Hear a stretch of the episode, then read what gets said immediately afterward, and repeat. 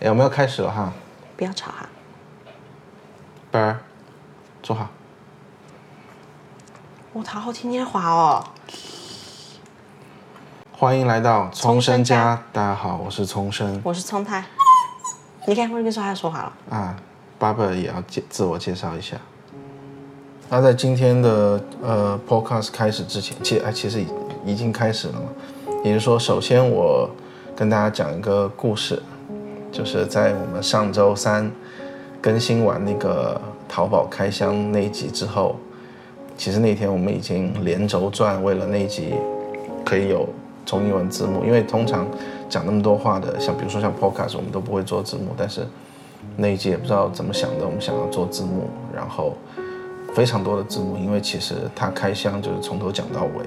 那那天我们基本上就是一整天什么东西都没有吃，所以上传完了以后，我们就去那个 b o r d e Point 后面那个咖啡店里面吃东西，因为那个快乐家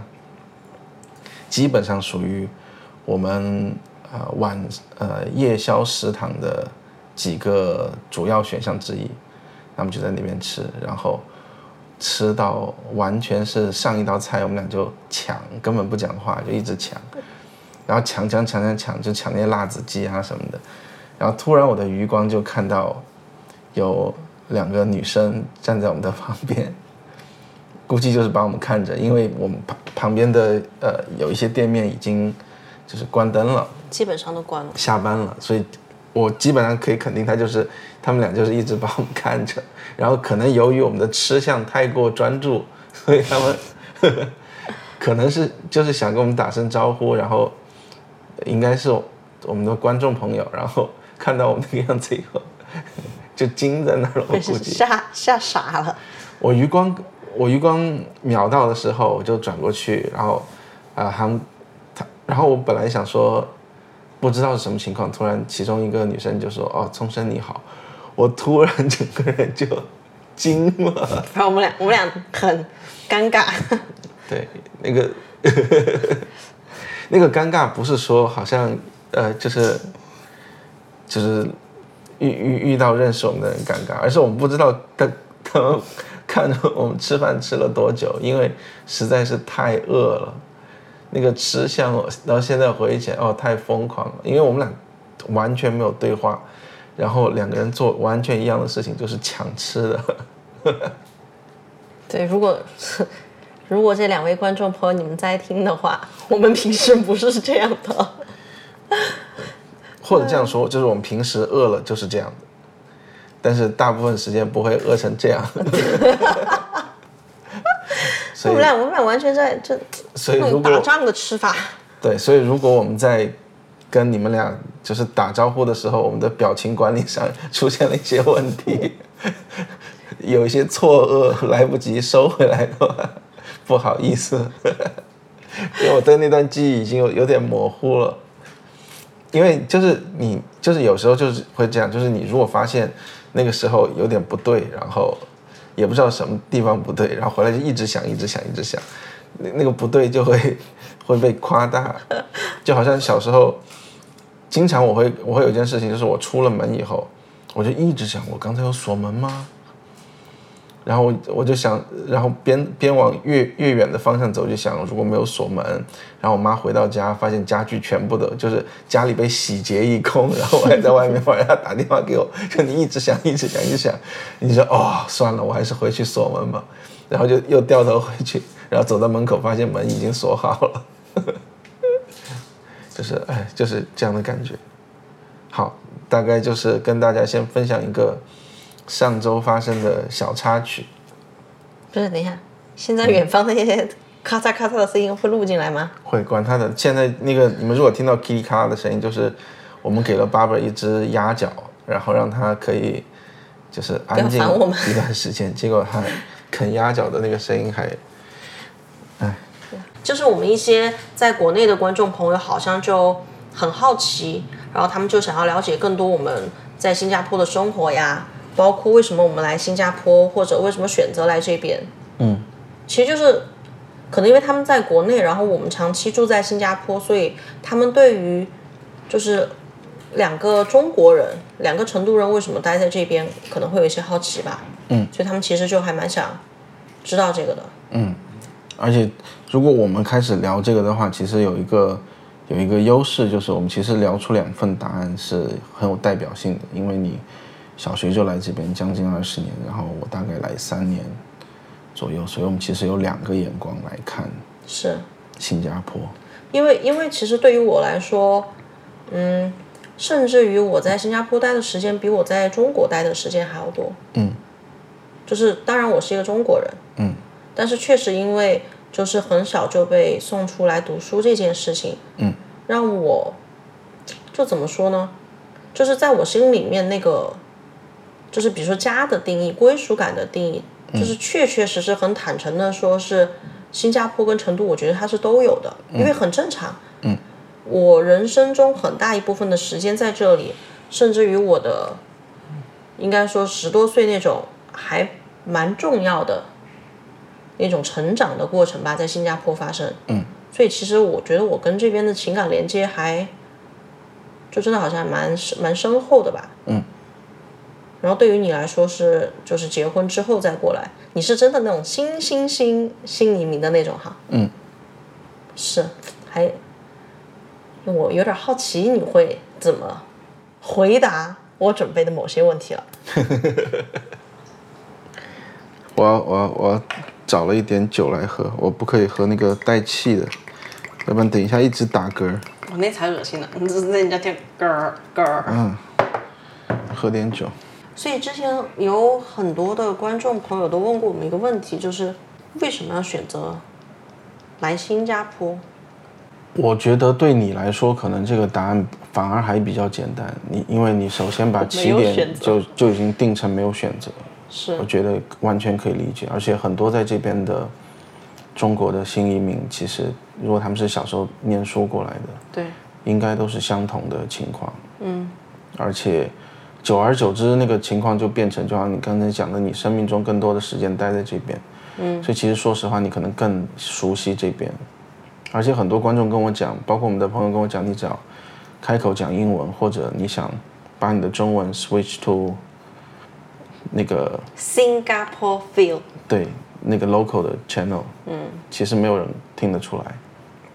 所以其实对你来说，它是一个很自然而然的东西。嗯，而对于我来说，其实我小时候待成都，大学在广东珠海，然后研究生三年在香港，然后再回到成都，然后其实呃，包括之前有一段呃经历是有一个月的时间待在北京，嗯，所以其实看过了很多个城市以后，呃，我刚来到新加坡的时候，其实我就是很好奇，因为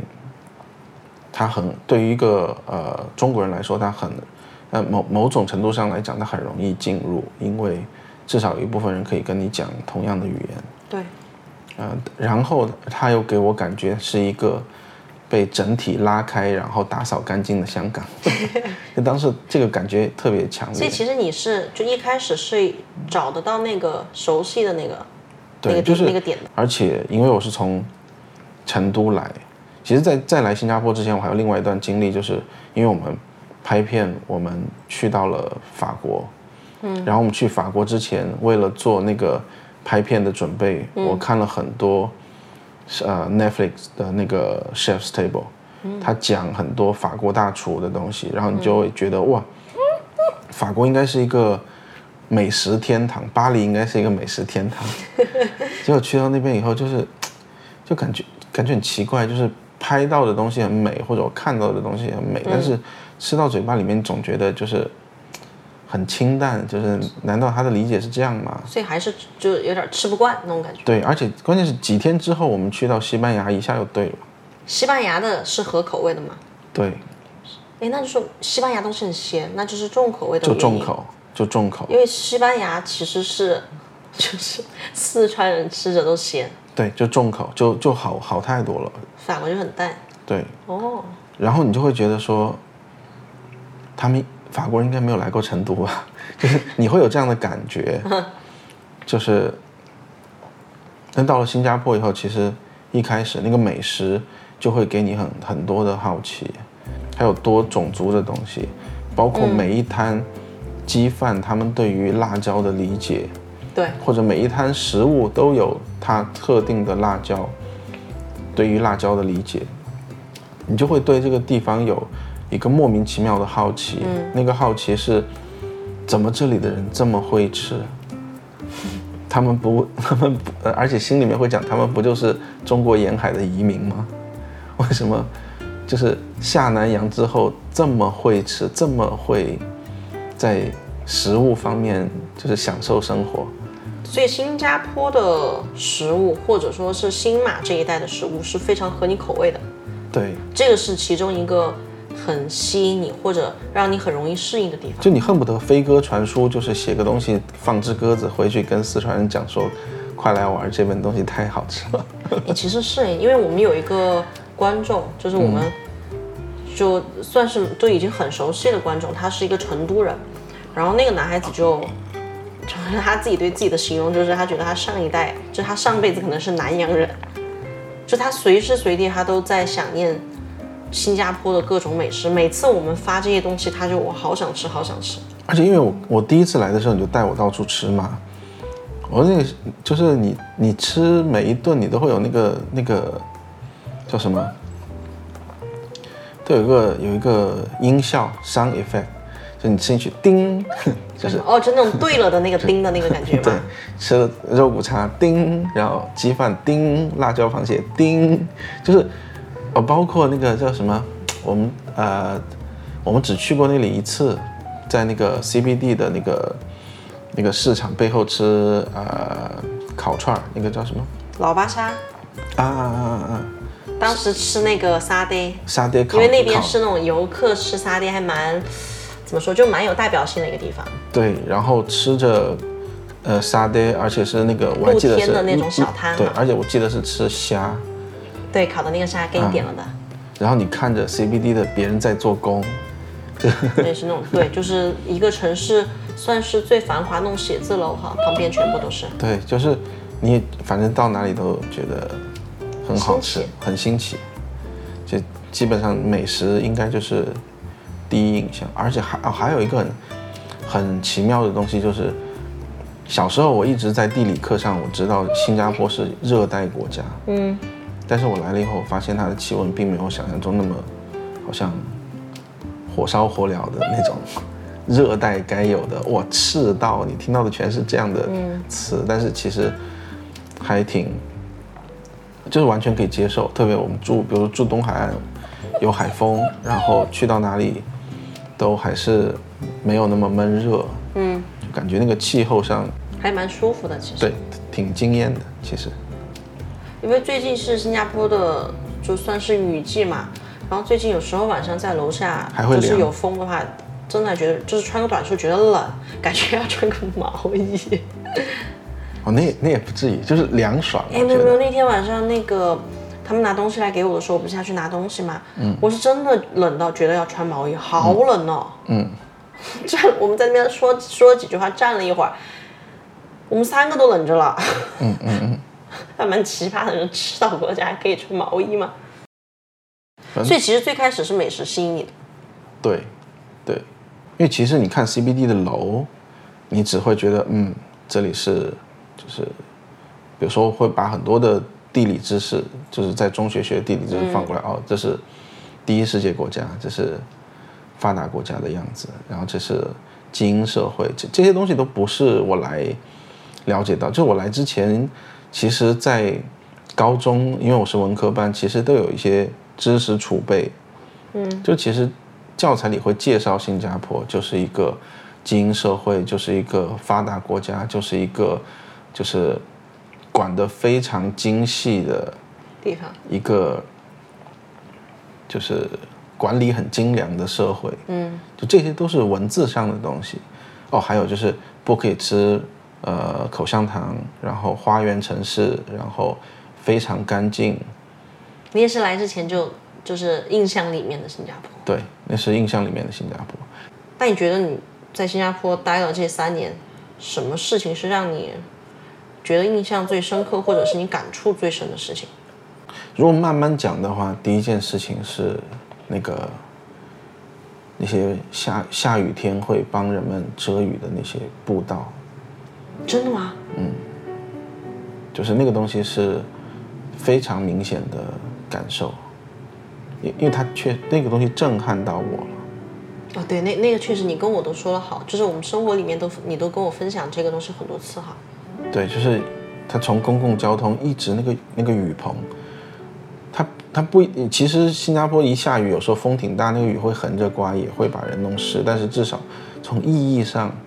你有一个雨棚一直陪着你走很远的路，就是理论上是你可你基本上可以不淋雨的情况下，从公共交通的一个车站走回到自己家。对，而且还太阳大的时候，就它其实是避免了日晒雨淋这件事情哈。嗯，而且它就是一个，我觉得它已经普遍到让我觉得它是一个决心，就是他决心照顾所有人，因为他什么地方都去。对，他应应该说他是就是只要是公家的地方，对，他都有，因为 condo 就是因为公寓属于是私人的地方了嘛，嗯，所以他就没有可能他也没有那个权限去干涉这种东西。但是哪怕是公寓楼下，其实它的一些设计都还是挺挺被照顾的哈。对，但最关键的一点就是，从公共交通到 HDB 的那些雨雨棚，我我我其实很想听一下本地人他到底把这东西叫什么。我觉得，小 的哎呀，shelter，是对，就是这个东西。因为可能、可能，我觉得新加坡人可能不会觉得他怎么样，因为可能就对于特别是对啊，特别是同龄人来说，可能我相信是不是一生下来就有。对，因为我也从小没有想过这个问题，直到就是你过来以后，我们俩聊天嘛，对。然后我才发现，哎，其实是。哎因因为因为其实你来你接触不到政府层面的东西，你刚来，你只能通过一些城市规划的设计去去感受这个政府的决心，在他们到底在干些什么，明白。他们想干什么，而且他们做到了什么，然后然后你之前有那么多个城市的经历，包括生活的经历，对，包括就是，嗯，就包括也去台北啊那些地方啊，你都都看啊，就是上海也去，就是你这些城市之间的区别，比较比较，我感触最深的就是那个 shelter，那个那个那个实在是，就是，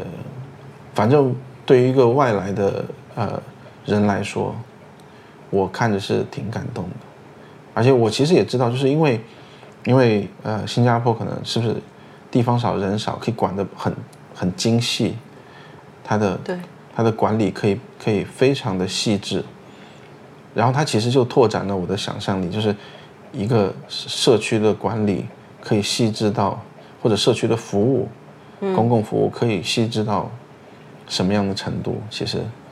就是这个环节给我非常深的印象。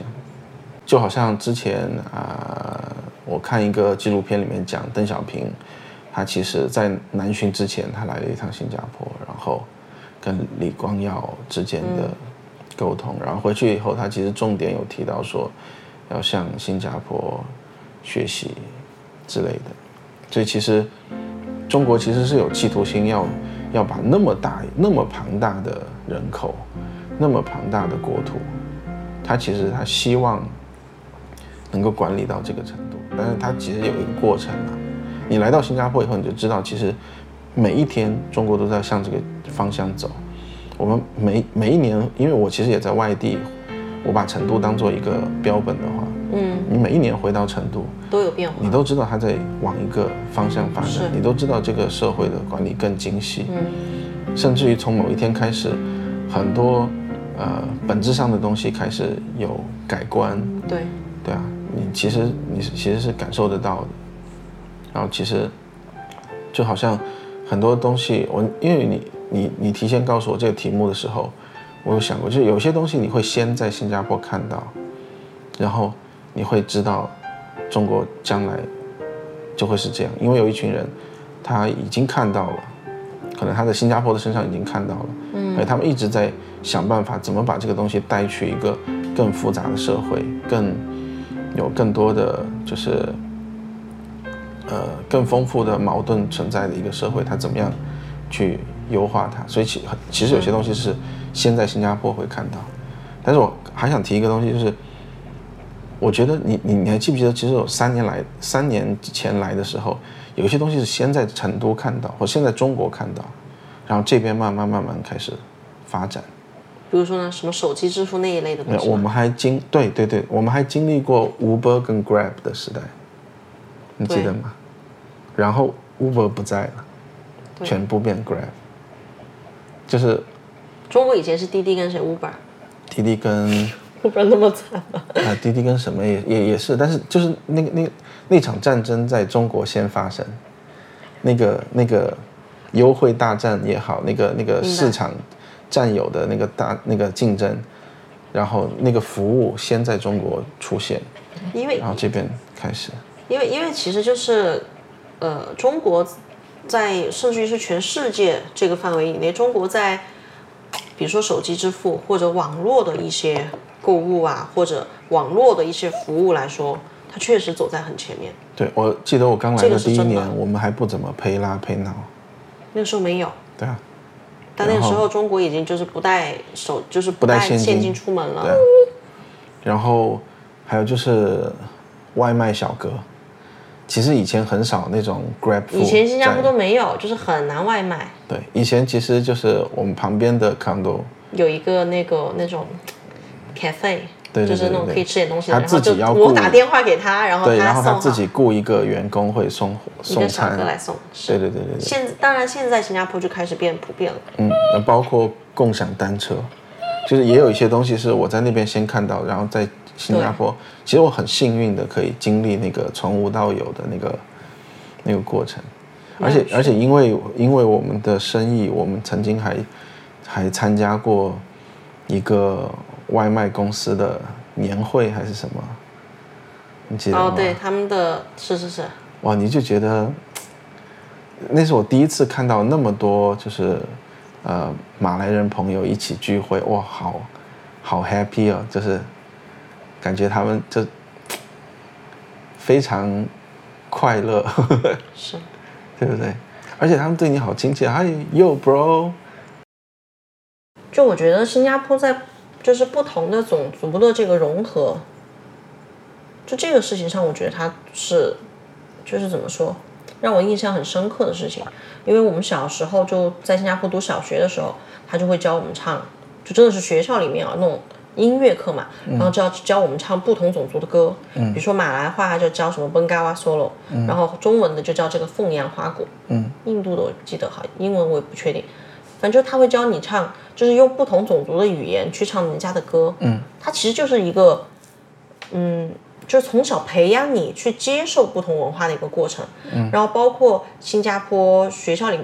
应该是整个社会吧，有一个叫 Racial Harmony Day，嗯，就种族和谐日，嗯，那我们在学校里面的时候，比如说小时候哈，还搞时装秀。你知道时装秀是什么吗？我穿印度人的衣服，或者是我穿，比如说旗袍，我穿华人的衣服去学校，就可能自己穿自己种族的衣服，然后去学校，我们不同种族之间要搞那种有点时装秀，真的是 fashion 秀，要走台步的那种 PK 啊什么的。就其实我觉得它这个，嗯，从小让你去更多的了解，嗯，不同种族的文化，它其实是一个从小培养自己去接纳，嗯，那些不同文化上不同的一个过程，嗯，所以在新加坡还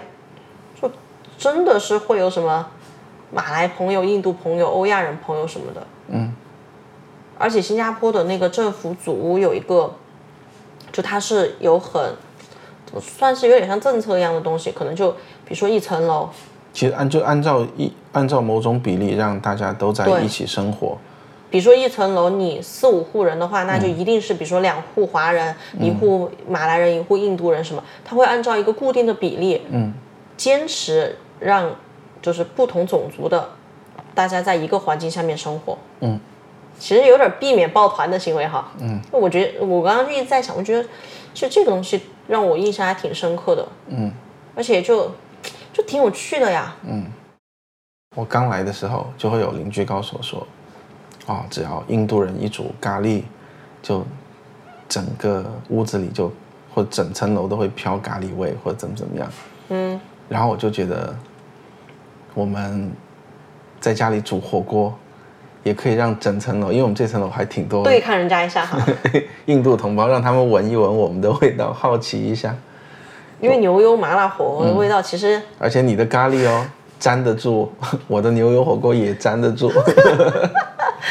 就是有这种感觉。因为刚因为刚好前两天，哎，对，就前两天有那个我们新加坡本地的朋友来我们家吃火锅嘛，嗯，然后是那种就新加坡华人，嗯，然后他们一家人来我们家，是第一，他们是人生中第一次正儿八经的吃那种四川火锅，嗯，哇，然后他们就说哇，一出电梯。凭那个味道就可能就可以找到你们家，然后那就说明我们那牛油麻辣火锅，对，就就我们那个我们那东西的威力还可以啊。对对对对对对，就是就是你感觉说，哎，我也拿出了一个东西，PK 一下。对，就是就是跟你哈莫尼一下。而且确实在美食上来说，我们就是在新加坡嘛，就。从小确实也可以吃到不同种族的美食，而且对于四川人来说，说真的哈，因为四川人第一重口味，第二吃辣哈。我从小我就喜欢吃马来人、印度人的东西。嗯嗯。你看你也喜欢，就是哎，最近我迷上的那个叫什么？又咖喱咖喱 腩，咖喱腩。还有还有，羊羊肉汤嘛，印度人的那羊肉汤嘛，就是因为好好吃羊肉汤。因因为新加坡的华人群体总的来说还是以前沿海地带可能下南洋的比较多，嗯，所以比如说呃广东、福建呐，或者是客家人比较多，还潮州人，就新加坡比较多的几个，海海南人，就其实算是呃国内口味相对来说比较清淡的。比如说你说重口味，可能比如四川呀、湖南、湖北、贵州这些，昆明这些就相对来说比较少嘛，嗯，所以其实华人的食物有时候口味。不一定那么重，嗯，但是人家印度人是吃咖喱的，马来人也是吃咖喱的，嗯，而且他们是吃辣的，嗯，他们还有自己的干辣椒，对啊，所以就 哦，我小时候我一来我就喜欢吃，我爸也喜欢吃，嗯，就是那种，就虽然是华人，然后中国人嘛，嗯，还真的会专门跑去吃，就是那种新加坡的小印度的那种印度餐馆去吃人家的咖喱啊，吃黄姜饭啊，干嘛干嘛的，嗯，就从食物的方面。就反正对我来说，我是无障碍可以接受人家的食物哈。然后这个东西其实也，因为其实真的就通过美食，或者你说服装呀、语言啊什么，还真的可以就比较容易的去理解到，就是不同种族的文化啊。嗯。也更容易可以去接纳这个东西，就不会说好像觉得很很有距离感。嗯。而且你看新加坡的，比如说什么小贩中心、咖啡店什么的。它也是那种，就是有一定的比例，它会让你在同一个地方可以吃到不同种族的东西。嗯。所以就，就生活方方面面的，就确实种族之间还比较，就就大家能够玩在一起，比较融入。嗯。我刚刚突然想，就觉得，哎，这个好像是，我觉得一个很特别的东西。我我突然想到有个东西，就是，嗯。在新加坡的一个观察，就有一天我们因为要去，好像因因为要去电台，所以我们在报社的一个大厅里面等着。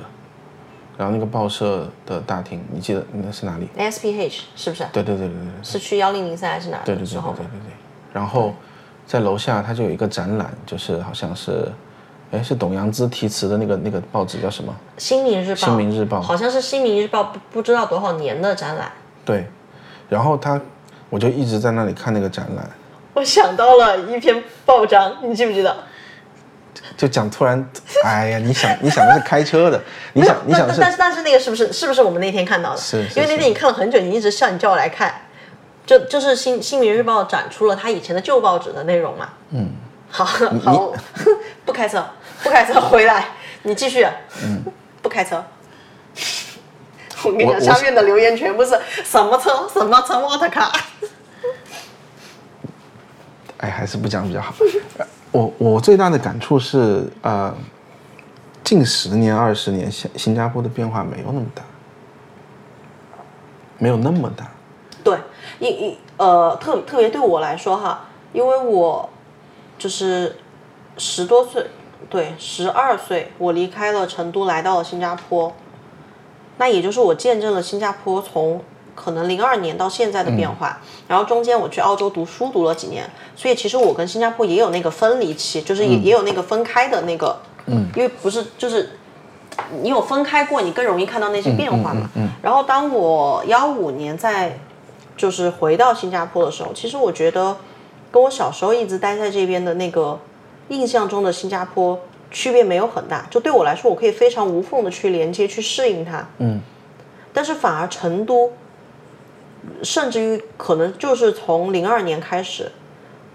我每半年回去或者我每一年回去，它都不一样。对比如说机场路旁边的楼，对，所以所以所以当时我就会觉得说，就是我这个频道其实我们有一个企图心，就是呃我们现在这边交新加坡的朋友，交马来西亚的朋友，嗯，然后交一大堆南洋的朋友，嗯，然后将来有一天我们可以有幸把我们的家乡介绍给他们，所以我们其实我们的英文名叫成都 Family。可能有一些人对中国在呃在几十年前他们有有印象，或者曾经去中国做过生意，然后可能这十几二十年没有怎么去中国的人，他可能很难想象中国现在是长什么样，因为它的变化真的很快。所以我就觉得说，其实有个很奇妙的东西，我很很急于分享给新加坡的朋友，就是就中国这二十年其实变化太大了。如果你们就是有疫情之后，其实如果没有疫情的话，我们早就开始做这件事情了。因为今年其实是成都的新加坡年，文化交流就文化交流年，对啊，对对，就是，所以其实其实我非常急于想跟这边的朋友、新新马的朋友沟通的一件事情，就是就是这二十年中国真的有很大的变化。如果你没有对中国有任何的印象，那你去无妨；如果你曾经有，更有趣。对，五年前去过，现在不一样；二十年前去过，现在更不一样。是，因为因为确因为确实身边有，就是有一些朋友，他就是不带有任何恶意，没有任何负面情绪，他就真的很单纯的，嗯，会问，比如说旅游景点找得到厕所吗？嗯嗯嗯嗯嗯，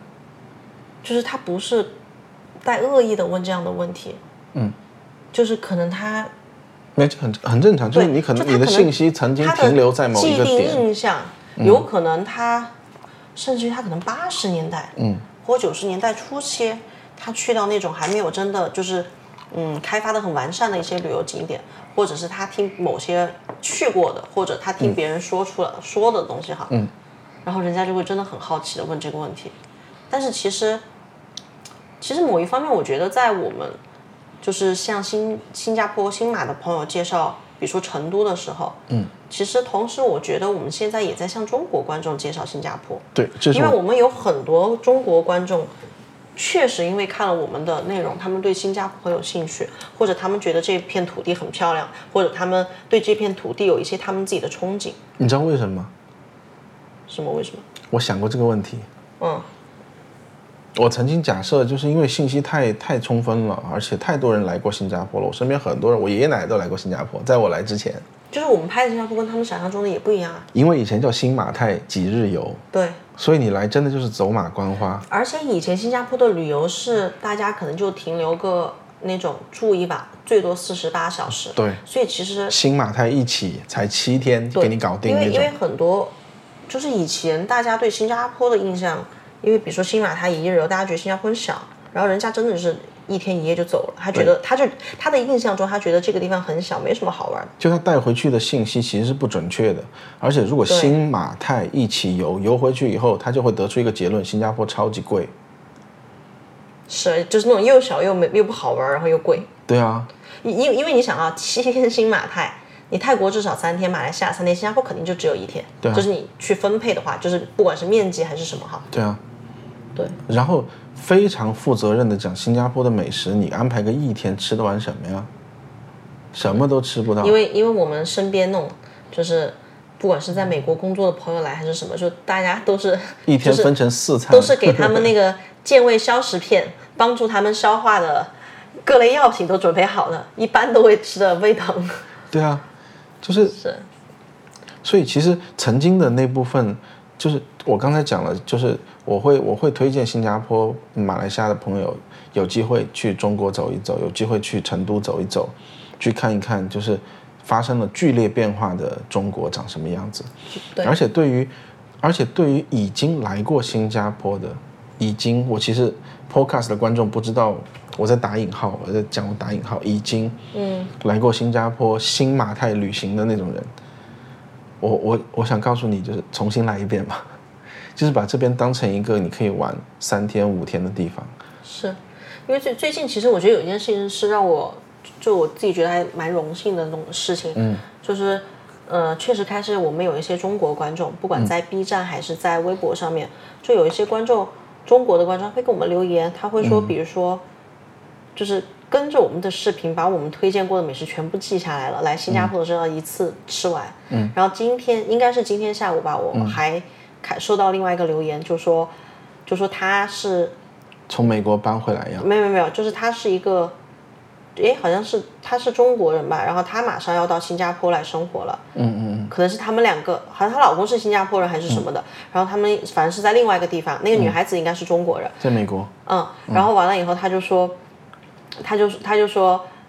呃就好像她觉得她老公也没带她吃到过什么，然后她就把我们我们推荐过的东西全部列出来，让她老公就他们搬回来以后，让她老公带着她一个一个的吃，嗯，就我觉得还就就让我觉得很很开心吧，然后觉得很荣幸，嗯，就是确实在让嗯，就是我们新加坡、马来西亚这边的观众，不管是从我们的身上，还是从我们眼睛里面看到的中国，甚至于之后可能我们会可以拍更多中国的内容给大家看。嗯，同时就它是一个双向的，对，同时我们也让中国的观众更了解新马，更了解那个可能以前课本里面的南洋到底是什么。对。而且我还发现一个东西，就是虽然说我我觉得新加坡的新的一代，其实我我所说的新的一代，就是不太用中文的那一代。嗯，其实还跟我们年龄相仿，有一代，然后比我们年龄再小一点的人就，就呃华人就更不喜欢用中文。是，但是我感受到一个非常感动的一点是，他们不排斥，就是他们不用中文的原因，是因为他们有更多机会需要用英文，他们的学业里面需要用英文来来扛压力，是，他们面对竞争的时候需要用英文，但是他们完全不。排斥中文，甚至于他们很多时候会很、很、很耐心的问我啊，这个词要怎么讲，那个要怎么讲。对，我朋友的儿子。很可爱，我就是想到了这对个，啊，好哇可爱。就是前几天我们朋友来家里面玩，然后带着他儿子，然后他儿子其实是一个你你就知道他是用英文在在上学，在在英文用英文在生活的人，但是他来到家里面以后啊，他来他来到我们家做客。他知道我们是讲中文的，他知道我是讲中文的，他知道我们是中国人，是。他知道我们是中国人，他知道 Uncle Nelson 是讲中文的。对。他只要一踏进这个门哦，他跟他爸爸跟他妈妈都讲中文。而且而且确实就是，就是他他不是中国人那种呃非常流利的那种那种中文，就是就是你感你就是你很明显可以感觉到他平时绝对不是用华文用中文在跟。就是比如说朋友、家人交流的，对，他就会很，就是你你你，他会很蹩脚的，就有点蹩脚的问，我可以跟狗狗玩吗？或者他跑去，就是他平时跟父母说话都是讲英文，他跑去问他妈妈，这个可以留给我，呃，我可以喝这个吗？这个可以留给我喝吗？就是他跟他爸爸妈妈突然开始用中文讲话的原因，是为了让 Uncle Nelson 可以听懂他在讲什么。这个东西让我超级感动，不是，因为没有必要，是，而且没有，还有一部分是因为他进到我们家了，就是你刚刚说的不排斥，他进来我们家了以后，他有那个语言环境，大家都在讲华文，大家都在讲中文，他就进入那个模式，他好像就，就他很自然的把自己那个调皮转到了中文频道。对，但是他可以，他我我可以理解他跟跟我们讲中文，我可以理解，因为他可能怕我听不懂英文。但是他转去跟他爸爸妈妈讲中文的时候，我觉得他是在照顾我，你知道吗？就是那种感觉，我觉得很可很可爱，超级可爱。就是，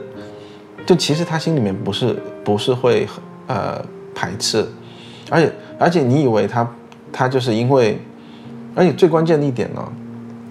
他讲有一句话的时候，我我我超级开心。就是如果他有时候他其在在此之前，他他其实讲了一句话叫做啊、Uncle Nelson，你们家有厕所吗？是我记得，笑惨了，我 我们我们一我们一桌大人全部笑惨了，转过去跟他开玩笑，我说你骂我、啊，他都听不懂，而且他他他 get 不到你的那个意思，对对对，好乖哦。他其实是想问厕所在哪里，对，但是这些是就是这些是呃，他他有需求，所以他他要用中文嘛。那对于小孩子来说，他有需求，他要用中，他要他要沟通，所以他用你听得懂的语言，我觉得是嗯。正常的。关键他来了一句，他对着手机来了一句，那个留一个笑脸的那个人是我，就他告诉我，他告诉我们他有 follow 我们的频道，然后还给我留了个还言，留了个言，好乖哦。那就是主动跟我们讲话嘞。是，找话跟我们聊嘞，用中那天晚上一直跟我说话，啊。安迪安 T，，你看他靠着我，你看他睡觉，你看我抱住他，就一直跟我讲话。啊，哇，就你就觉得我我觉得确实像你说的，可能有一些，就马来西亚可能会好一点，就是新加坡比较年轻的年轻人，甚至于可能我们这么大的，呃，比如说三十多岁的，当然更小的可能就 更更习惯哈，就他们可能确实是平时沟通会用英文，或者对于他们来说，可能他的第一语言完全就是英文，嗯嗯嗯但是他们确实不会排斥中文。嗯，就是当你需要跟他说中文的时候，其实他们是非常愿意跟你说中文，哪怕他可能英文比呃，就是英文更流利，中文有点蹩脚还是什么，他其实都是非常乐意跟你说中文的。嗯。而且之前我们一直在讨论，新加坡有一个很怎么说很特别的现象吧，就是可能就是可能这一部分人他平时跟朋友沟通，甚至于可能跟他父母沟通，他都是就是英文，他可以一句中文都不说，他买东西什么，他可以完全说英文。但是当他如果要跟家里的那种婆婆奶奶什么的哈，就是那种他一定就就是阿妈你吃饱了吗？他会就是一定会换成就是另外一个可能他平时不怎么用，他不是那么熟悉的一个语言。嗯，因为老一辈的其实反而讲中文的会比较多，或者讲方言。这个还，因为之前我们不是一直在讨论这个问题嘛，我觉得这个东西还蛮，其实想着我觉得它也是一个挺感人、挺温暖的事情。对，你知道吗？你知道吗？因为我们刚来的时候，我们参与了一个项目，也不用讲那个项目是什么，但那个项目是李光耀双语基金会的项目，就是李光耀双语基金会在支持拍电影，然后拍那种就是华语电影，就是让一些人，呃，让一些小朋友讲话，因为他应该是中小学生会组织观看的那种那种电影。推广推广华文、推广中文或者推广中国文化吧，这种类型。对。对，然后呢，他就会，我我我我其实，嗯，过了，因为那是刚开始来的嘛，然后我现在觉得那个那个 idea 就是他直接假设里面的人都很会讲中文，就是他其实找一帮人用中文演戏，这个功功夫就就就教了，然后他可能给小朋友看，那些小朋友看哦，电影里面那些人讲中文，那我就会讲中文。嗯，其实我我其实发现说，呃，在新加坡这个逻辑是太简，就是如果你用这个逻辑推广普通话、推广中文，嗯，有点太简单了。我反而觉得说，你的，因为你在用英文去考试，你在用英文去应征工作，在解决问题，在社会上生存。甚至于家里吵架都是用英文。对，你在家里吵架，你用英文，然后你跟邻居沟通，如果大家是不同种族，都是用英文。对没有问题，英文就是你的第一语言。嗯但是你会因为情感的因素用中文，嗯，就很好了。而如果你用情感的因素才有机会用到中文，比如说你跟阿妈说话会用中文，你爱上一个大陆人也好，台湾人也好，爱上另马来西亚人外一个说中文的，爱上另外一个说中文的人，你会开始学中文，你会发现说，我其实还是有机会更爱他，或者我有机会追求他。因为我其实我可以把我所有会的英中文都捡起来，然后先跟他表达，然后自己暗暗地里去看剧啊，去看电影啊，去学啊，怎么？所以我因为你刚刚说到这个，为了可能就是因为谈恋爱或者爱情的缘故嘛，嗯，因为可能比如说就是不分性别哈，就是如果你找到的另一半他是说中文的，那你为了沟通交流，你肯定就是会说中文去迁就，那那个中文的速度突飞猛进，了对，所以说我就觉得说，其实如果你要推广呃民族去用自己的语言，要嗯，用自己的母语，用自己的母语，要么是利益，要么是情感牌。对，利益就是比如说做生意，做生意我必须，比如说我要跟中国，我要跟大陆做生意，或者我跟台湾做生意，我必须会就是要会说中文，要不然你生意都做不走哈。对，要要不然就是情感牌，你要打情感牌，你不可以假设。对，因为其实现在小孩儿，中学甚至于中学生吧，就人家其实就是说英文，然后我觉得我觉得是蛮正常的事情。然后我觉得情感牌是最好打的，因为它不光是人与人之间的情感，还有你跟这个种族、华族的这个情感，就是有没有有没有这个民这个民族的文化有没有东西可以吸引他，让他想保有这个特征，让他觉得很骄傲。嗯，这个全就是马来西亚的华人也在为此努力，新加坡的华人也在为此努力，台湾的华人也在为此努力，大陆的华人也在为此努力。就是只要只要你在情感上你是你是感到骄傲的，我相信这部分其实不会丢。这其实是也就是情感，嗯，甚至于说是友谊，就是因为大家想要交这个朋友，都还不只是家庭而已，或嗯者爱情哈，就友谊，就是因为就大家要交，就我们要交这个朋友，然后为了就是友谊方面，哎，我跟我兄弟要沟通这种东西哈，嗯，就是其实就他们也愿意，嗯，就很愿意努力的用中文去表达他自己，可能就像你说的，有时候表达不出来了，就会所谓的参参。或者说，其实新加坡的朋友，如果你听他说一大堆中文里面参差英文的单字或者短句的话，嗯，他其实已经很给你面子了。其实他应该是全部讲英文的，他应该就是没有必要掺任何一个中文进去，然后他把中文的比例调到让你觉得他在讲中文的同时掺英文，其实就是一个对他来说是一个很大的就是付出。我觉得因为因为有些词语其实就是因为平时英文用的太多了，有有些词语确实就是不知道怎么去表达。对，但是哦，好像呃，如果我们 B 站的朋友听到这里，会觉得说，哇，是不是新加坡人的英文呃中文很烂呢？怎么怎么样？举一个例子，今年大火的《刻在我心里的名字》那首歌，卢广仲刻在我心底的名字是吧？刻在我心底的名字，卢广仲那首歌是新加坡和马来西亚人一起写的，对，就是而且而且以前，因为我们两个经常一直探讨，就是华语乐坛的高光时代，其实就是东南亚真的就是新马撑起了半边天，嗯，好多音乐人，就是希望之之后有机会可以跟大家介绍这方，就是对，其实就是这方面很其实这方面的那种音乐人其实这边的中文厉害的人，厉害到就是 就可能我们从小听的歌就是人家写的，就厉害厉害到就是你根本想不到有多厉害，他只是可能被平均的水平 拉下来一点，但是最厉害的那帮人真的超厉害。包括之前我们不是呃有拍过一集，说我们去新加坡的中文书那个书店买书嘛，然后买回来我们看，然后聪生就看了殷培安先生写的小说，然后你就觉得写的很好，你记你记得吗？太厉害，他是超乎想象的好，就可能你以为一个新加坡的老先生就是用中文写小说，可能你会觉得不怎么样吧，但其实完全是超乎想象的。对，太。只只是确实对于新加坡年轻人来说，因为就是平时生活当中，不管是官方语言还是就是日常生活里面，英文用的太多，他对于英文可能更熟悉，甚至于他可以。就确实在新加坡，你用中国中用中文可以生活。那对于那一部分人来说，他在新加坡只用英文，他也可以生活。嗯是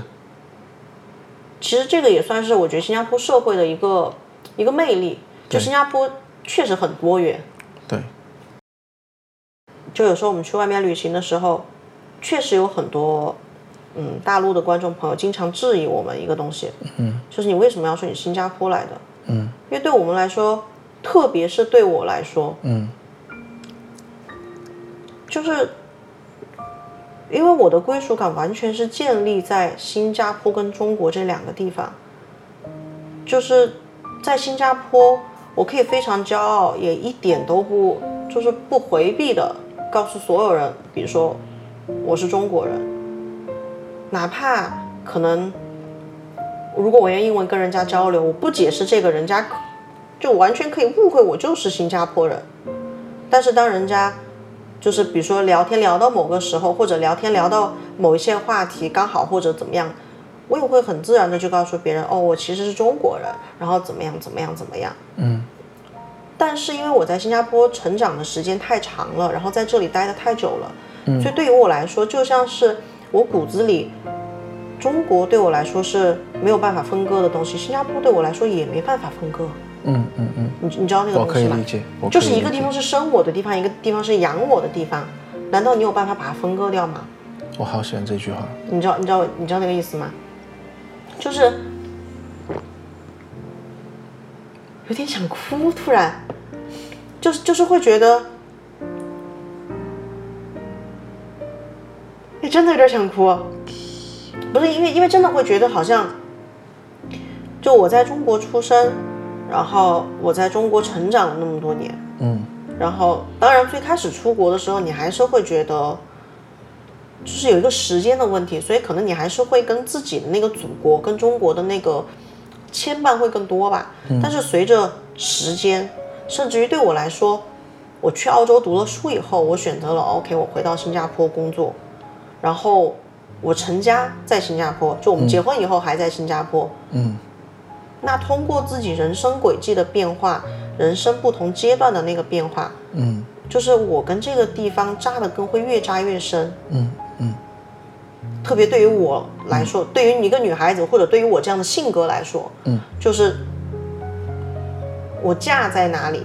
虽然说我嫁我还是嫁了一个中国人，我还是嫁了一个成都人，嗯，但是那个地点我还是嫁在新加坡，嗯，那我自己的这个新的家庭，我自己的小家庭在新加坡，那我不可避免的只会在这里扎根扎的越来越深。你在沉思什么呢？现在嗯，我在想你个问题啊。新加坡在你心里的位置啊？嗯，我不知道它在我心里面是一个什么位置，因为其实其实我对新加坡的了解一直在一个快速的成长期，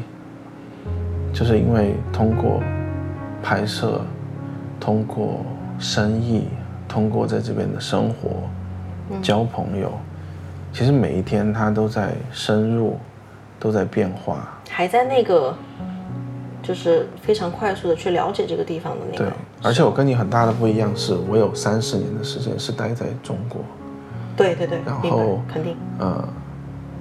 而且更大大部分的时间，我在高中毕业之前，我都是在成都，所以其实我就是一个没有在成都出生的，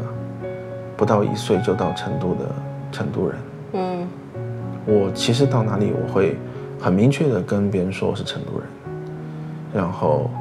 呃没有任何一个地方能够代替呃成都在我就心里面的位置。对我也是这样，对，我也觉得是，但是对我来说，新加坡有一个东西就是它，呃，我其实来的时候，我经历了一段我呃找不到工作，很长一段时间找不到工作。嗯然后很长一段时间是处于一种被这里否定的嗯那个状态。但是由于在我做决定来的时候，其实从我的信仰里面，我是觉得我有确据说这里是我呃支取祝福的地方。所以哪怕你遇到那样的困难，你都知道那个煎熬的本身啊、那个信心需要被呃考验的经历，嗯。都是一种，就将来都会成为一种财富，放在我的生命里面。嗯。所以其实在这里我是有着，就是在那个被否定的那一那一年，我其实是，嗯，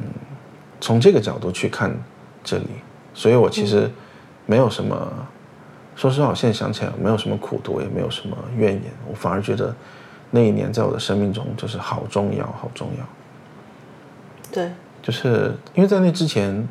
人生太顺利了，就是哪怕好像，呃，上学期间就一直都还挺顺利的。然后，其实我研究生毕业之后，我回到家乡工作，其实也都还蛮顺利，蛮舒服的。对，很舒服，很舒服，也没什么压力。所以，其实，在新加坡那一年，在我的人生中是一个心智成熟的一年。就是，因为其实是第一次真的漂泊在外的那个哈。对啊。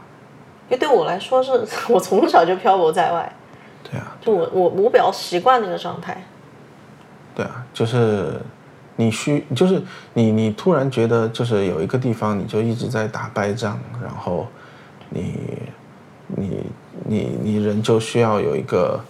很很清楚的一个。面对现实的定位，嗯，就这种东西是，我觉得跟年龄无关，就是跟生活经历有关吧。那正好每个人的，就是每个人，呃，我觉得上帝给他的计划也不太一样。有些人很早就开始面临这样的的的锻炼。那对我来说，那一年他安排我的那一年，就是在新加坡的第一年，嗯，所以就是会深深的烙在我生命里的很关键的一年。嗯，它就是很很重要，所以其实不管将来我会留在这边还是我会离开，就就是那一年会给我很深的一个印象，然后那一年就是整个人就是变了一个人吧，而且说实话，如果没有那一年，如果我真的顺风顺水的来这边，我就开始开公司做生意，怎么怎么样。我我会不会像今天那么拼，或者我会不会像今天那么呃随时随地，哪怕一边做着生意，一边还在就是不停的想要进步，还是我会安于那个已有的比较安逸的舒适工作状态？对啊，因为其实说实话，我在成都那几年，我觉得是在吃老本。是就你过来了，不管是工作还是生活各个方面，其实就都不仅仅是你跟这个地方的关系，而是你就是本身其实都是一个快速成长期哈。对。然后在我来新加坡的第二年，又是我工作最快乐的一年，因为是吗？来，我们让观众听一下外面的百万跑车。真真的吗？因为你没跟我，你没，你没，其实你没跟我聊过这个。因为，因为你知道，你你所得到的生意，有有一部分是因为你跟客户沟通的时候，你拿了，你端出了一套逻辑，然后，那就是客户真的满意你的，比如说创意也好，作品或者什么，这个意思。对。或者或者客户的作品，呃，我给客户做的东西，他稍微花一点点钱，然后就，其实就是他真的在欣赏你的才华。对，就是他 boost 出去以后，我也能看到一些，因为那个时候 YouTube 还没起嘛。你其实我可以我可以从客户那边的留言发现说，哦，原来这边有观众喜欢我拍的东西。对。然后，而且其实，呃，这边的客户也给我很大的。尊重和支持，而且说实话，空间也对空空间真真真的，可可能我们运气很好吧，就对，就还一直以来我们的客户其实一方面是非常信任我们，另外一方面确实就是在创作上，我觉得给了我们很大的那个空间跟自由度，对，很尊，确实很尊重我们，很尊重你的专业，确实是。你可以结尾了，你的三十分钟，现在我估计可能。不是三十分钟了。嗯，所以今天其实我们聊到，呃，我们各自对新加坡的呃一些印象，然后比较好玩的是有十几年的交情，呃，出发的印象，也有三年交情出发的印象。然后也不知道有没有观众朋友跟我们有相同的看见，或者有相同的感受、相同的经历、类似的经历。呃，或者本地朋友，我其实也很好奇，新加坡在就那个，因为有一些有一些感受，我觉得你不去想，其实你不会知道。嗯，对，其实呃，YouTube 最奇妙的一点就是你把你的东西抛出来了以后，其实留言真的很精彩，大家就是跟你交流，跟你对沟通，然后你可以看到不同的想法、不同的感受、不同人他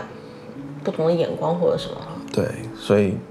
这大概就是我们定期掏心掏肺的聊，就是呃，我我觉得 Podcast 有一个有一个标准，就是如果这是今天你走进我家，我们喝酒聊天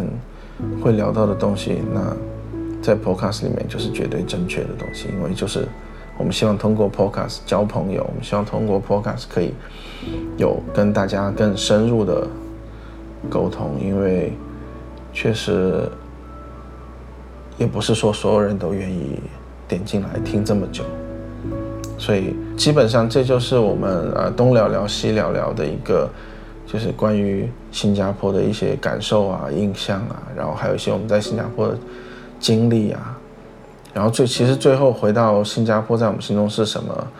呃，我也没有说出个所以然，因为确实这个问题的分量有点重，而且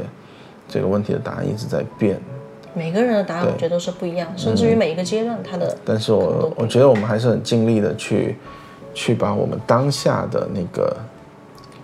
最直观的、最最本能的一些答案，我觉得我们也今天也有差不多聊出来。嗯，所以这就是今天的 podcast，呃，希望大家可以就是跟我们留言，让我们知道你们听完这集 podcast 的感受，然后呃，这集的 podcast 就到这边结束，谢谢大家的收听，呃，晚安。晚安。如果你喜欢我们的 Vlog，请订阅我们的频道，记得分享并点赞哦。谢谢大家，我们下期再见。